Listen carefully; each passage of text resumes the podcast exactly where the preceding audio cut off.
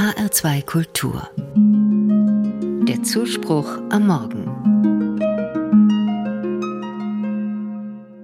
Die Musik ist eine Sprache, die so vieles sagen kann. Melodien und Liedtexte sind oft voller Themen aus dem Leben. Was Menschen beschäftigt, was bei ihnen Fragen aufkommen lässt, was sie erlebt haben, all das sind Themen, die sie auch in der Musik verarbeiten und reflektieren.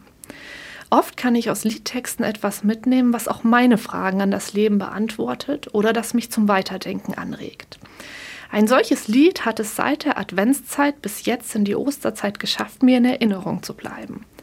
Dieses Lied heißt O Herr, wenn du kommst. Und es geht um all das Gute, was die Menschen erleben werden, wenn Gott zu ihnen auf die Welt kommt. Das klingt hoffnungsvoll, denn die Welt ist nicht immer eine heile Welt.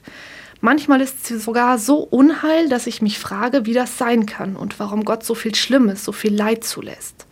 Kann Gott nicht wenigstens ab und zu etwas unternehmen und die schlimmsten Dinge verhindern?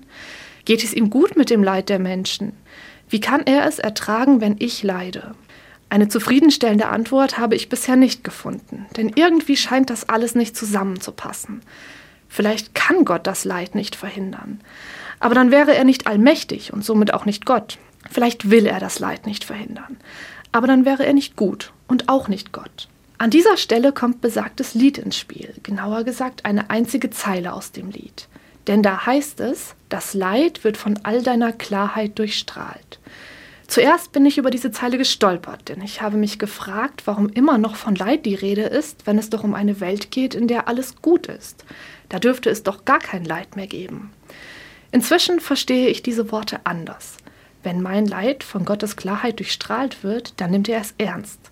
Gott wischt das Leid nicht einfach zur Seite und tut es ab, als ob nichts gewesen wäre. Nein, im Gegenteil. Er nimmt meinen Schmerz und meine Verzweiflung ernst. Er nimmt mich als Menschen ernst. Und dann bringt er Klarheit in mein Leben. Er lässt es strahlen. Er deutet es aus einer anderen und göttlichen Perspektive heraus. Ich darf darauf hoffen, dass Gott mir irgendwann eine Antwort geben wird, warum es das Leid gibt. Ein Gedanke hilft mir jetzt schon bei der Frage nach dem Leid.